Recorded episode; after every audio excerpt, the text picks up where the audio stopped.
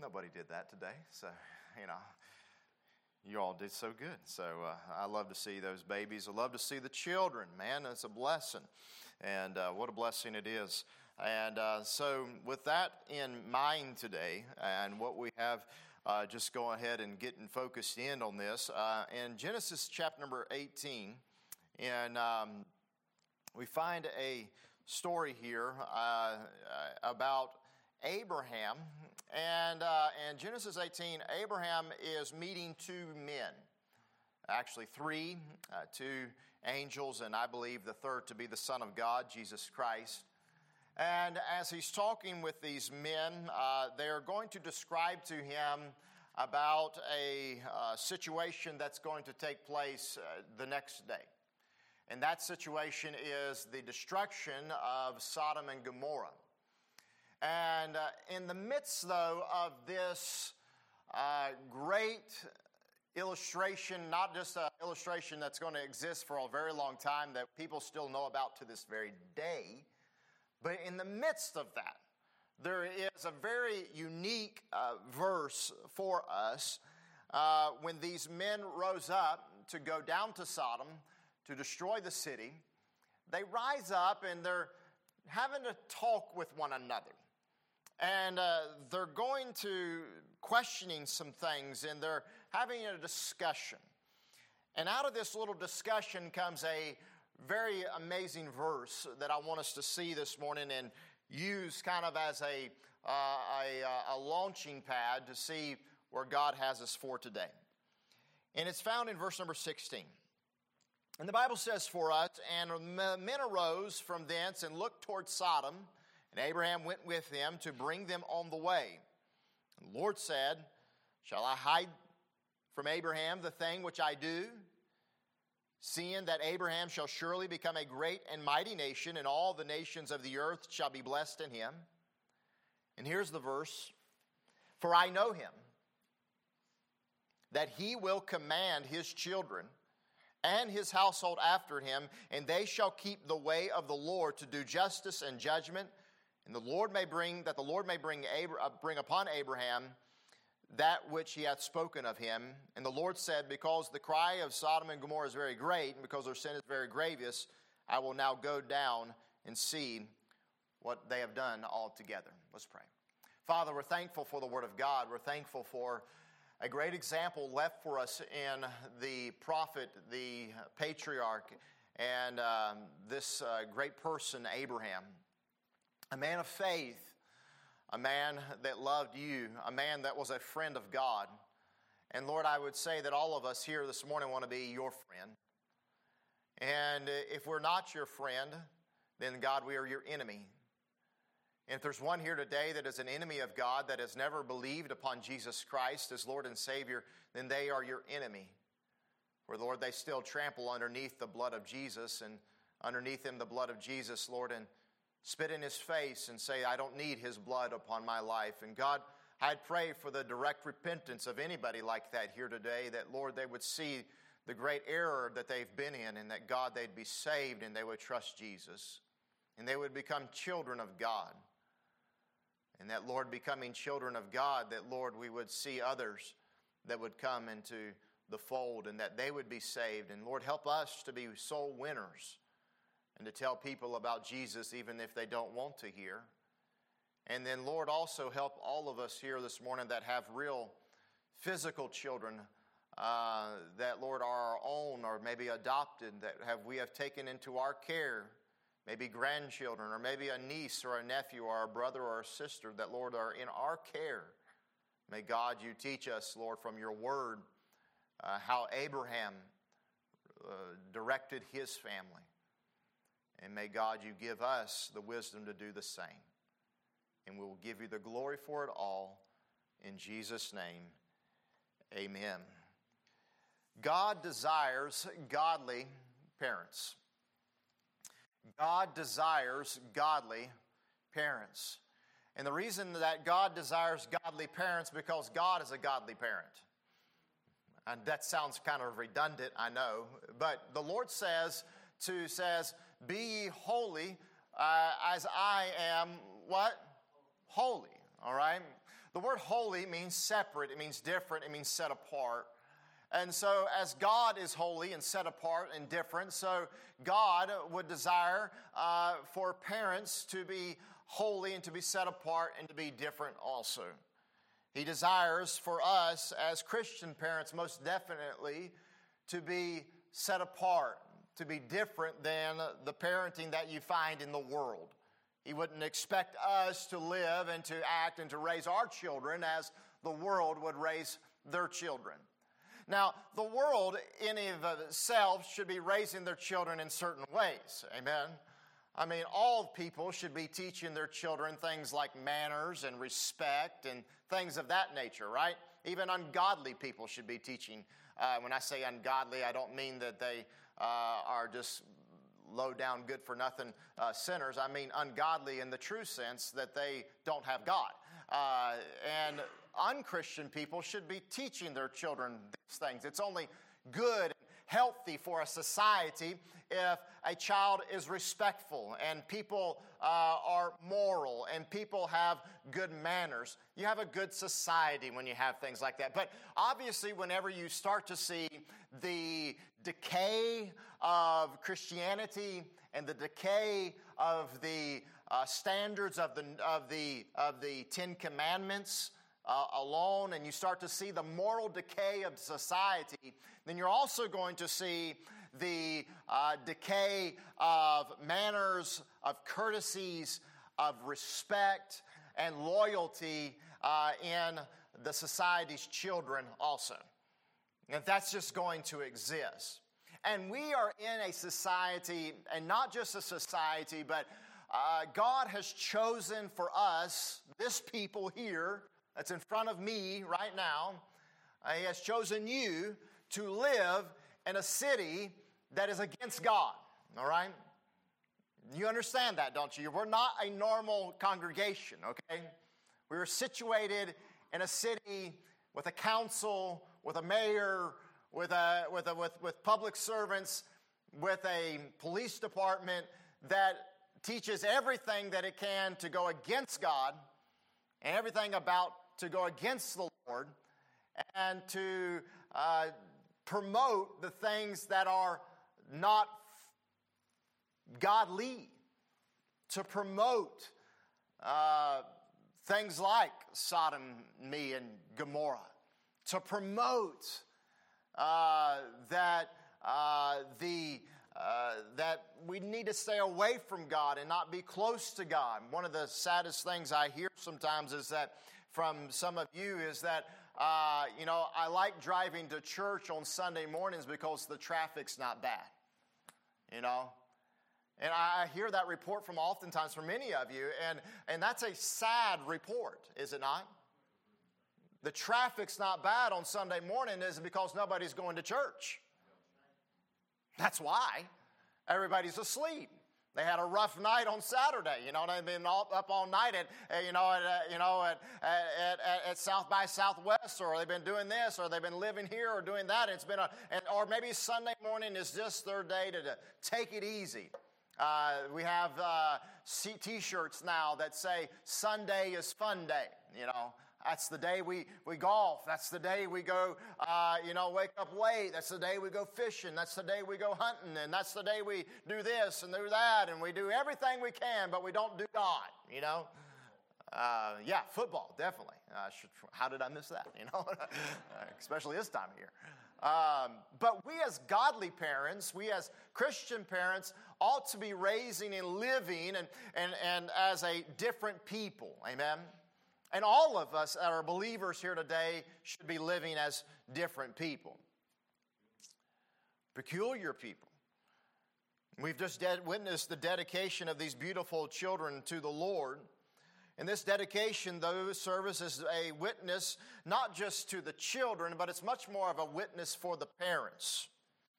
The parents are saying publicly, they're announcing this publicly, they're affirming that they mean business, that they want to raise their children in the nurture and admonition of the Lord. And it reemphasizes to all of us that have children, that have dedicated our children to God, we ought to be continuing in the same thing. Whether your child is five years old, or six years old, or 50 years old, or 60 years old, it doesn't matter. Your children are still your children, and you don't stop praying from them, you don't disconnect from them. I love at the end of his life how Jacob calls in his boys and he issues to them a prophecy. They listened to the old man. Joseph, in uh, uh, his later years, brings in Manasseh and Ephraim to Jacob for uh, Jacob to bless them and to, uh, to watch over them. They're great examples for us that even as parents grow old, we don't disconnect from family. Amen? We've been recently been visiting some folks in the nursing home. And every time I go to the nursing home, my heart is always sad because I know there's people there that haven't seen family in a long time. Nobody's come to visit them. And just because we get old or your parents get old doesn't mean that you just stop and cut them out of your life. You don't disconnect. And there's some today in Christian society, I believe, and in churches all around that have really taken parenting too lightly too lightly. We don't consider that it's a delightful and it's an important task. You know, people spend more time training their dogs and horses than they spend training their children. Train up a child in the way he should go, and when he is old, he'll not depart from it. And people say, Well, why didn't that work out for me? Well, you're so busy training, uh, you know, Spot to learn how to retrieve, you never trained your child how to say thank you. I mean, that's really what happens in our society today. I mean, people are more uh, focused on their bass fishing than they are on their children. I mean, that's just the way it is. That's the society we live in. And that's the way these kind of things have been around for a long time. But people are uh, worried about how, and they, we watch blogs on how to improve our weight or in beauty or how to increase our FICO score or how to better improve our 401k. But how many blogs and how many books have you watched lately on how to raise children? When was the last time you did that? How to be a godly parent. And you're sitting there thinking this morning, well, I'm not a parent. I get a pass today. Amen. I came to church on the right day. You know, I get a pass. No, you don't. No, you don't. You know why you don't? Is because Bible says for us, it says, go ye into all the world and preach the gospel to every creature. Paul said to my son Timothy, Listen, none of us get a pass on being a godly parent because all of us ought to be soul winners for Jesus. You ought to be having somebody that you're able to instruct, you're able to help, you're able to correct at times. You ought to have somebody in your life. You ought to be looking for somebody to win and to witness for God. And when you win somebody to the Lord, then they are your spiritual child. And you have now been given the instruction, and you have been given the ability, and you have been given the task to help them in their walk for Jesus. We have an anemic church is because we have a lot of salvation decisions, but we have very little discipleship. And we need discipleship. We need somebody to help us grow in our faith for Jesus Christ. We need to come along as a parent and help them and tell people about the Lord. So let's just look at a couple of things. Take your Bibles over to the New Testament, to the book of Ephesians, Ephesians chapter 6 and verse number 4. And I want to see three ways in which uh, we can be godly parents this morning. Three simple points, and you can write them down. They all start with the letter I. I'm not good at alliterating, but when it comes to me, I try to just include it in there, all right? Ephesians chapter 6 and verse number 4. Aren't you glad the Bible's balanced? Amen? I mean, what is it saying? What is it? We always give our, our kids a hard time. You time. Obey your parents. That's your right, all right? Children, obey your parents, for this is right in the Lord, all right? Children ought to be obeying parents. Thought I did. Children ought to be obeying their parents. Amen. They ought to be. That's what the Bible says. Children always obey their parents. Hmm. Okay, good. I'm glad there was no amens there, all right? You know? I did have a parent one time that said, I'm glad they didn't t- say that about my child because I wouldn't have believed them. Ooh, man. You really hold put, put the kid up there on a pedestal, don't you? You know. Um, listen, our kids don't always win blue ribbons at the county fair. Okay, all right. Children do disobey, but I'm glad the Bible's balanced. The Bible says, Children, obey your parents, for this is right, and uh, honor thy father and thy mother, that it may be well within the earth. But then look at verse number four. Look what it says. It says for us, And ye fathers, provoke not your children to wrath, but bring them up in the nurture and admonition of the Lord. The Bible's so balanced, isn't it? The Bible's not one sided. The Bible doesn't just tell us what wives are supposed to do, it tells us what husbands are supposed to do. The Bible doesn't just tell us what servants are supposed to do, it tells us what masters are supposed to do. The Bible is not just concerned with what the congregation is supposed to be doing, it's also concerned with what the pastor is supposed to be doing.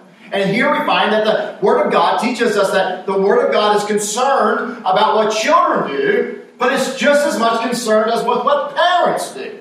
It's a balanced book. I love the Bible. We're, I'm unbalanced.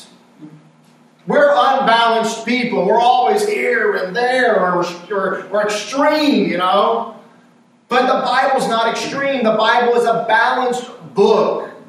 And it gives us the sides of both things. And the first way in which you will be a godly parent is, write it down, is that you can say, you can write the word irritate. Irritate.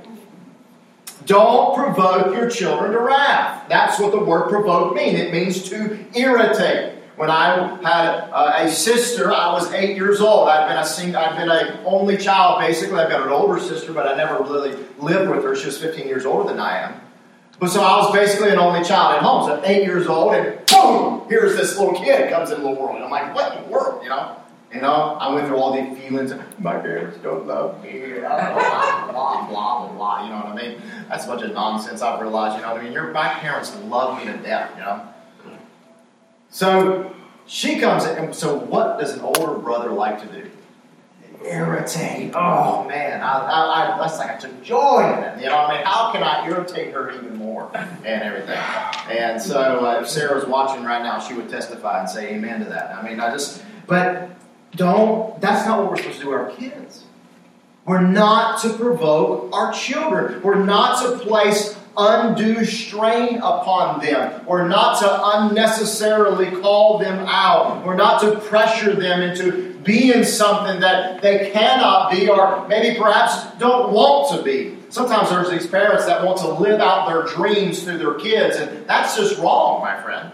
You're provoking a child to wrath. There's a couple of ways in which we do that. Number one, by ignoring our children. You can provoke a child to wrath by ignoring a child. But bad behavior is never justified, amen? But there's a great illustration in uh, 2 Samuel whenever Absalom is called back to David's uh, house there, and when he's called back to him, what does he do? He waits to go see David, and he's waiting, and he's waiting, and he's waiting, and he calls Joab, David's right hand man, and he says, Hey, I want to see Dad, you know? And Joab doesn't send a letter back. And he writes him again. He says, I want to see dad. And never gets a letter back. So what does Absalom do? He sends his servants out and he lights Joab's field on fire, you know? You know? you know, if, if you want some attention, go out and set a field on fire. Amen? That's what he does. Okay? Is it right? No, it's not. But what, ha- what, what happened? He, David, provoked his child to wrath why? Because he ignored it. He just ignored it. I didn't say anything back to him. Yeah, but you don't spend any time with them. You just ignore them. You act as if they're not there. That's going to hurt a child. Uh, wasteful. Uh, Laban uh, provoked Leah and Rachel to wrath, to anger. Why? Because he wasted their inheritance. He wasted their money. Uh, they were leaving, and so uh, again, bad behavior is never justified. So uh, Rachel, uh, what does she do? She goes and steals uh, Laban's gods. All right? Kind of to get back at him. I don't think she's worshiping them. I think she's getting back at them. I think that the gods probably, these little idols, probably were worth something. They probably were made of gold or silver or some kind of precious stone or something like that. And so she's still, well, if I can't get my inheritance, then I'll take dad's gods. I'll take his idols. I'll take his possessions. I'll take his worth. I'll take his value. Wasteful. Because they had wasted, uh, Laban had wasted away uh, their inheritance. Don't be a wasteful dad or mom. Don't be a wasteful dad or mom. Uh, don't waste your time on TV. Waste. Just waste. You know, there's some dads that can't be approached because they're watching their favorite football show, favorite favorite football team. Nobody can talk to them. I don't know what to talk. Don't be don't waste your life on sports, on, on don't waste, don't even waste your life on work. Don't waste it on money. Don't waste it on a career or on entertainment. All right? If you're if you're if you're spending your life all over that all with that and not spending any time with your kids, you're wasteful. Being wasteful. Now, some of you can't get. We're never going to gain the years back. Amen You can't gain anything back, but you can be a frugal parent now. You can be frugal in what you're doing now. Never, I said this in Sunday school, never let past decisions determine future destinations. We have all made very stupid decisions in the past. Amen. Okay? There's nobody in here that is not within the stupid decision category, okay? We've all been there. Dumb moves, okay? I've been there, you've been there. But we can't let past decision determine future destination. You can't be like, well, I took a wrong turn on this road. That doesn't mean I want to get to where I'm going. No, you turn around and you go the direction that you're supposed to go, you know? So you might have been wasteful, but don't let that continue on. Also, unreasonable. Another way to provoke a child of wrath is being unreasonable. What happened whenever Saul and Jonathan were sitting down at a table and Jonathan's trying to talk to his dad and be like, hey, dad, listen, man. David is really not a bad guy. He likes you. He served you. And, and Saul doesn't like get mad at him. He doesn't yell at him. What does he do? He takes a spear and he tries to throw it at him and kill him. That's kind of unreasonable. All right? Amen? But you're somebody, don't be a dad, don't be a mom, don't be a parent, don't be somebody that cannot be talked to. You might be a you might be an employer. You might be a pastor. You, you might be a boss. You might be a dad. You might be a mom. You might be somebody that's in charge of something. Never be so prideful that you cannot be talked to. You, there's, there's people out there that, that, that you can't reason with them. There's nothing you can say that is going to ever change them or challenge them or make them think they are right. Deal is sealed, right? Don't be that. If you do, you'll provoke your children to wrath. Provocation uh, to a child not only leads to wrath and to anger, but Colossians 3.21 says this, Father, provoke not your children to anger, lest they be discouraged. So there's two things that happen there. Either a child is going to be angry and show out, or a child is going to uh, is going to be sad and depressed and close up.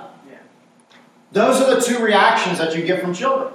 You get showing out, or you get reclusing and closing in.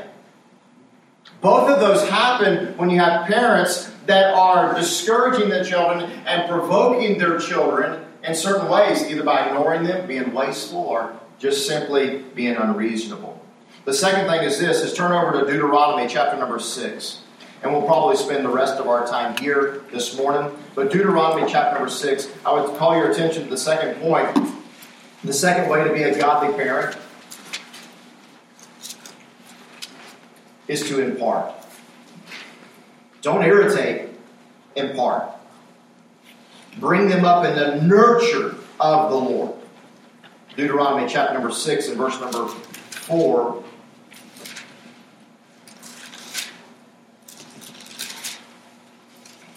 The Bible tells us here, it says, Hear, O Israel, the Lord our God.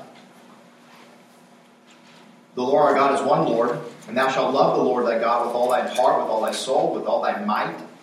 And these words which I command thee today shall be in thy heart, and thou shalt teach them diligently unto thy children, and shalt talk of them when thou sittest in thine house, and when thou walkest by the way, and when thou liest down, and when thou risest up. Abraham was one, as I pointed out to you earlier, as God says, He said, the Lord says, actually, and I know that Abraham will teach his children the ways of God. Dude, would God be able to say that about us as a parent? Would God be able to entrust you with the gospel so that you could give it to somebody else because God know, knows that you'll not just give the gospel, but you'll also raise up some godly people for the Lord? You'll instruct them, you'll impart with them, you won't be irritated with them whenever they sin and do something wrong. I tell you what, as a spiritual dad to some people, I tell you what, a new believer can get on your nerves as much as a little child can. All right?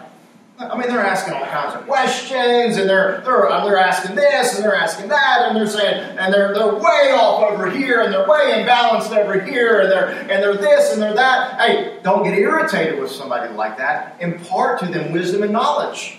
Instruct them, love them, care for them. That's what you do with a child. Well, that kind of sounds like what God does to us. Amen. Can you imagine if God was irritated with us every time we did something stupid? Yeah. Can you imagine if God was like, whenever you got to, whenever you came to the Lord this morning, and you prayed, you said, Lord, really needs your help today. You know, it's been a long, it's a long week, and it's the beginning of the week, and God just stops you and says, you know what? I'm just really irritated with you. I mean, you sinned last Tuesday. I mean, that's the 15th time you've done that thing, and I, I just, you know, I'm not listening to you. Lord, I, I got it right with you. I'm so sorry. I took the actions to, to, to, to, to make the correction on the thing. Yeah, I know you did all that, but, you know, I, I just can't stand to listen to you. How would you feel if God did that to us? we wouldn't like it. But we all we all know that this morning that's just a, that's just it's just an illustration because it's not true. God doesn't do that.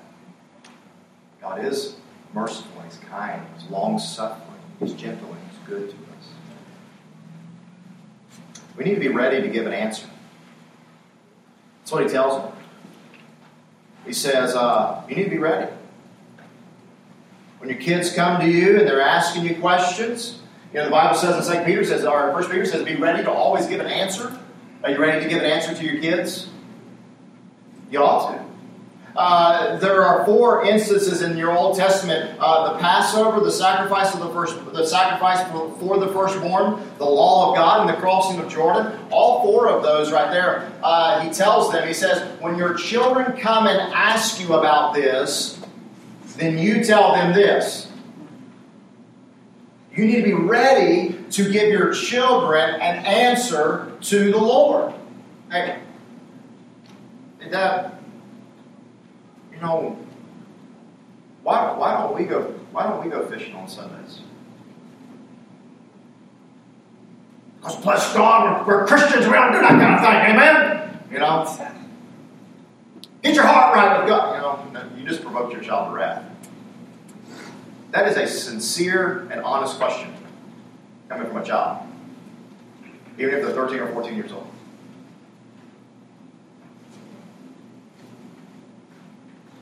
No, you, you tell them because some we're, we're different. You see, God saved us.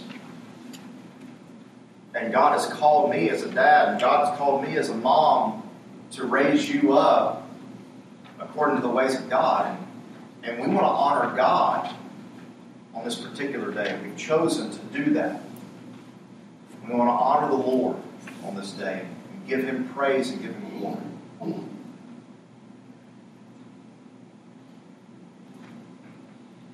Be ready to answer your kids' questions. And if you don't know the answer, it's okay. Amen? You call your pastor and be like, hey, get I don't know what this is. And I'll tell you, you know what? I don't know either. You know? Sure. Hopefully, I'll, we'll, we'll figure it out. We'll get an answer. Because we want to be uh, blessed. We want to impart truth to our children. And remember God's grace. You're in Deuteronomy. You can go to Deuteronomy 4 9. And he says here in verse number 9, it says this It says, Only take heed to thyself and keep thy soul diligently, lest thou forget the things which thine eyes have seen, and lest they depart from you, and thy heart all the days of thy life, but teach them thy sons and thy sons' sons. Uh oh, grandparents, grandma, grandpa, dad, mom, we all, you know, uh, uncle, aunt, I'll throw you in there too. I was just fellowshipping with somebody the other day and said, you know what, you know, you know who saw them, helped them to see an example of Christ was their grandma. What was Tim, who was Timothy's influence in his life? His mom and his grandma. That's who it was. He didn't have a Christian dad. Okay? So it's not always going to be, it's not always going to be uh, another guy that, that helped us out with some electrical work. He is, is, a young kid, he just got saved. You know who it was that led him to Christ, that, that showed him Christ? Was his uncle. Listen, I, you don't have to be a mom or a dad or a, or a, a grandma or a grandpa, but you know what? You can be. You, should, you can be a light to the family that God has given to you, and you can be a light to them, and you can you can let them know that you love God. And when something good happens in your life, you know what you do? You go down and you say, "Hey, Maya, guess what God did for us this past week?" Amen. Hey, hey, hey, look what God did. I want to tell you about something God did for me 15 years ago. Can I tell you how God healed me from cancer? Can I tell you about that? You know, kids need to hear that kind of stuff, folks. They need to hear the miracles of God. You need to be able to say, hey, you know what? When you were being born, they were really worried. Your heart stopped beating. We prayed to God that God would just deliver you right then. You know what? In five minutes, you were born. That happened to our second child. They need to hear that stuff and let them know. You say, man, they're just young. I don't care. Tell them when they're little. Sing Jesus loves me when they're in the little in your little arms. There's never a time when a kid is too little to hear about Jesus. Never. Quote verses to them. Tell them you love them. Tell them that God loves them. I tried to hand out a gospel tract yesterday to young man and a young girl, and I gave her a gospel tract, and she said, No, I don't want that. And I said, Well, Jesus loves you. She said, No, he doesn't. That's sad, folks. That's sad.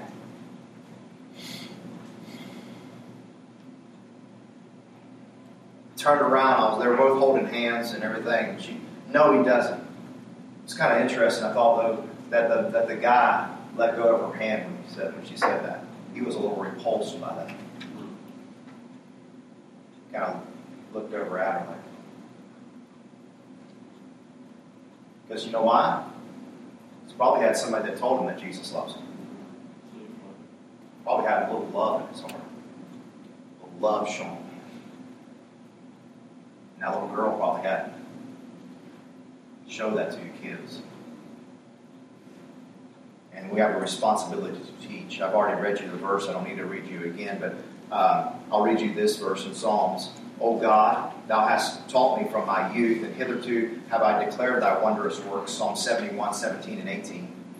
Now also, when I am old and gray headed, O God, forsake me not, until I have showed thy strength unto this generation, and thy power to everyone that is to come.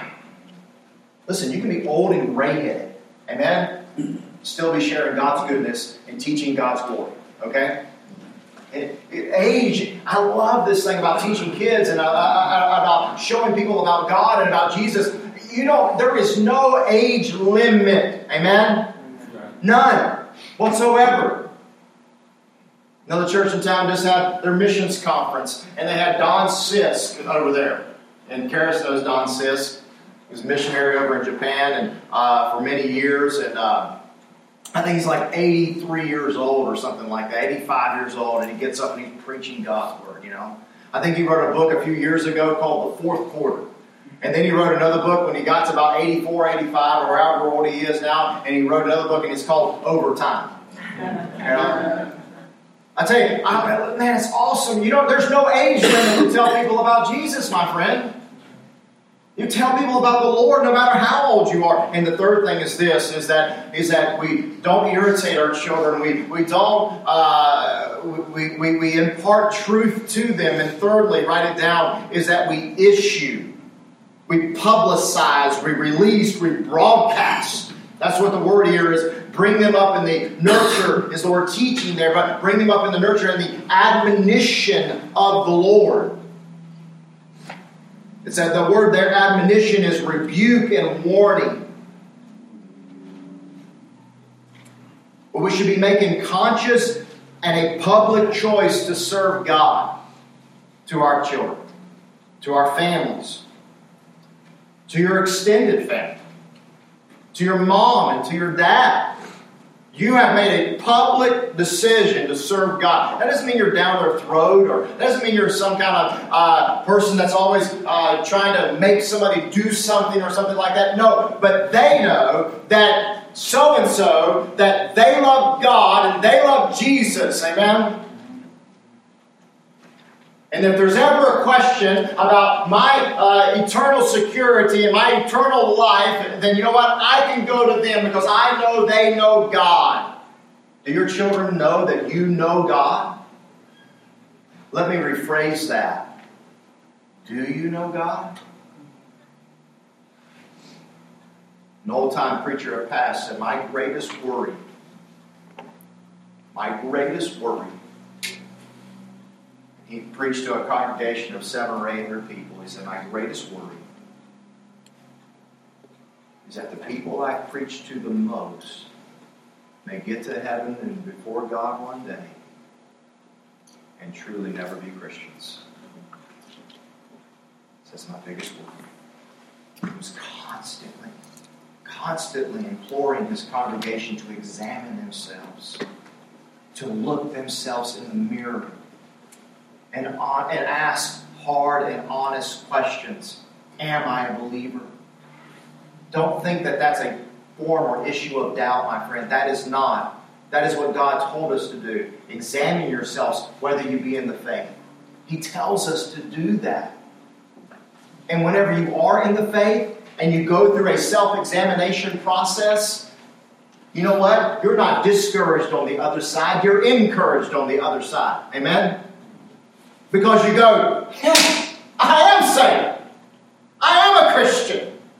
I am going to heaven. My sins are forgiven. I've been washed in the blood of the Lamb. Praise God, you know? And you come out of that thing helped. But if you're not willing, you're not willing to examine yourself and to ask tough questions about your eternal life,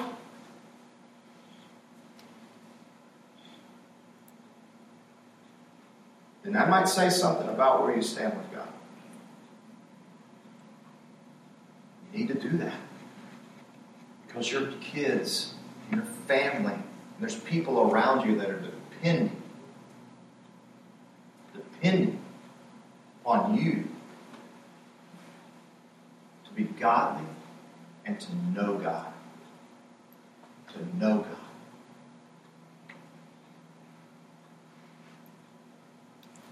Publicize it. Let it be known. Children shouldn't have to question if mommy or daddy love God.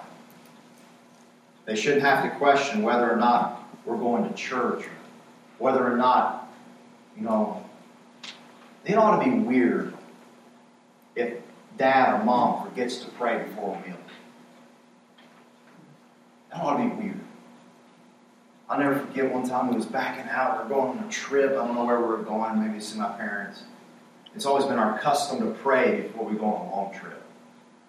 We don't do that. You know, we're just going down here to P. Terry's or something like that. But on a long trip, we say, oh, pray. It's something my dad did. I remember that. Him doing that. And uh, he'd always do that. So I, you know, I, I thought that was a good thing.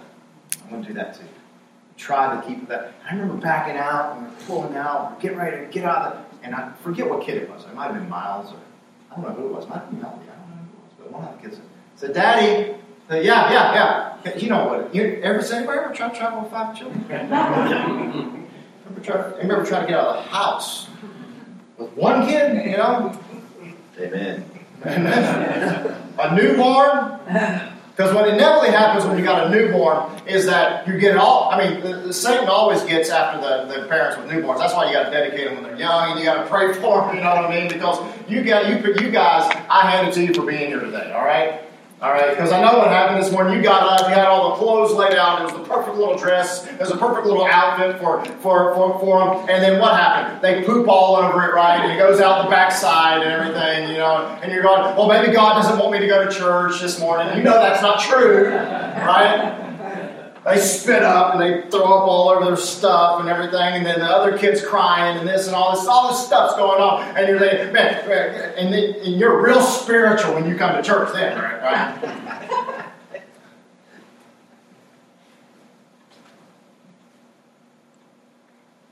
we're backing up, and you know, these five kids got stuff everywhere, pillows and blankets and all kinds of stuff. Can't see out the back. One of the kids, Daddy, yeah, yeah. What, what is it? We forget something else? We haven't prayed yet. I mean, and you feel about that small, you know. you feel about this little. Yes, you're right.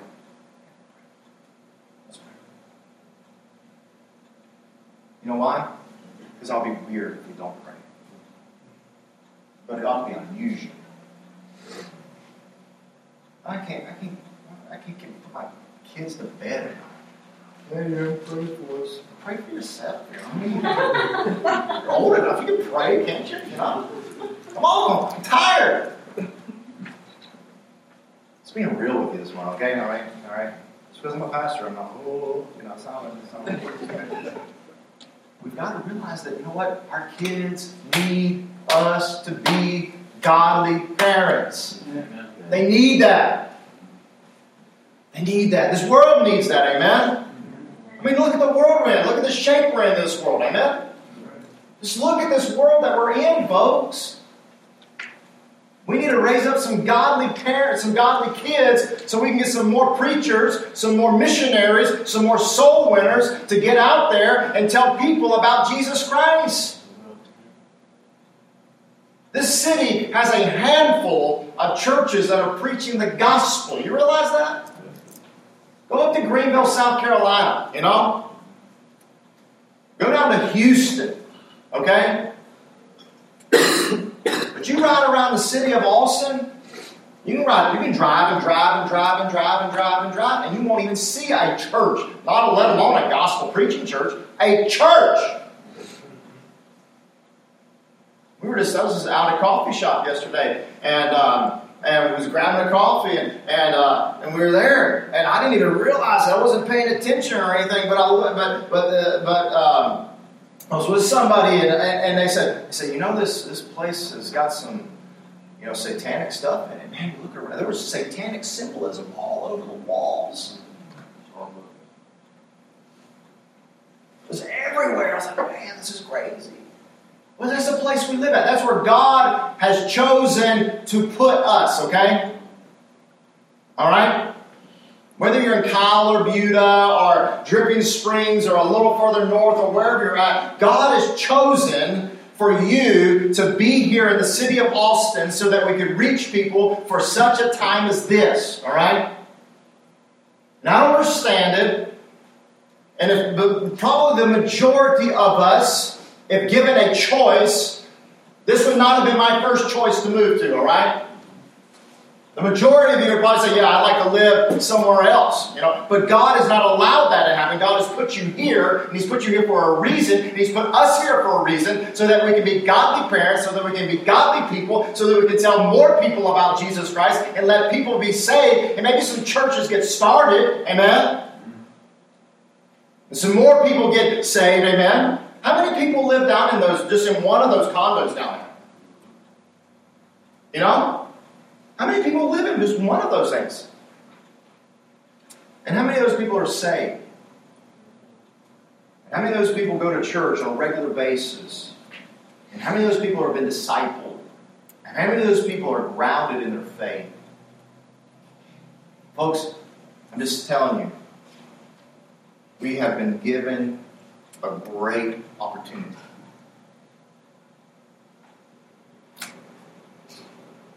And the Lord has